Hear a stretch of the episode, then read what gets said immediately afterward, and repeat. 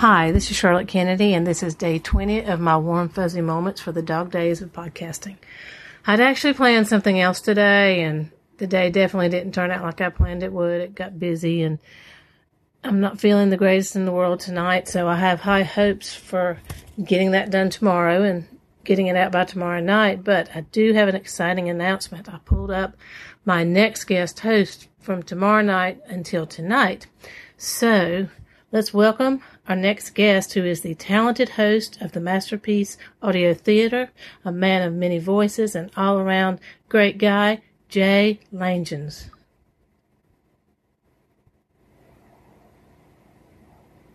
So, this warm, fuzzy moment requires a little bit of a backstory.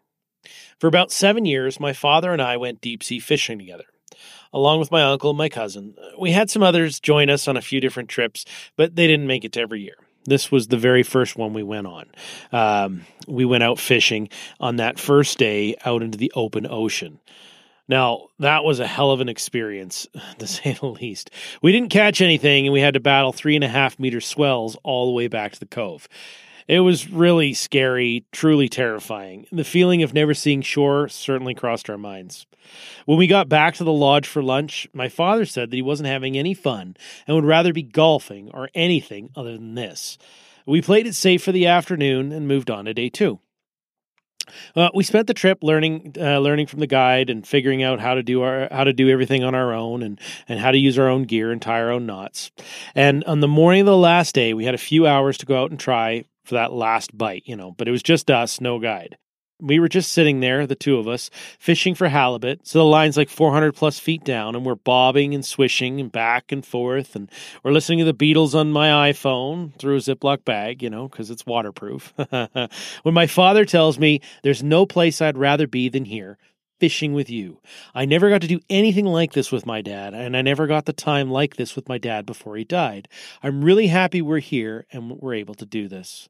And as he's saying this, and keeping in mind, my father, unlike me, is a very quiet man. Maybe said like 15 sentences to me on the boat over the la- like over the total of the 4 days. The rod tip slams down and starts to bob up and down hard. I know it's the fish we're looking for. So I did as I was taught over the past few days, and I set that hook and then proceeded to reel it in. After 40 minutes and four arms of fire, I finally got this beast onto the or up to the boat. My father tried to gaff it and he just ended up, ended up smacking it on the side of the head and the fish dove down again and we had another 20 minutes of fighting to get it back to square one. When we got back to the dock with the halibut my father and i bonded over a 46 pound halibut. It's the biggest fish i ever caught and that set us up for seven years of fishing trips where we spent quality time together at an age where i never thought i'd get the chance. You see before that we didn't have much of a friendship. Up to then, it was father and son, uh, but after that, we were best friends. And I always remember that as my warm, fuzzy moment.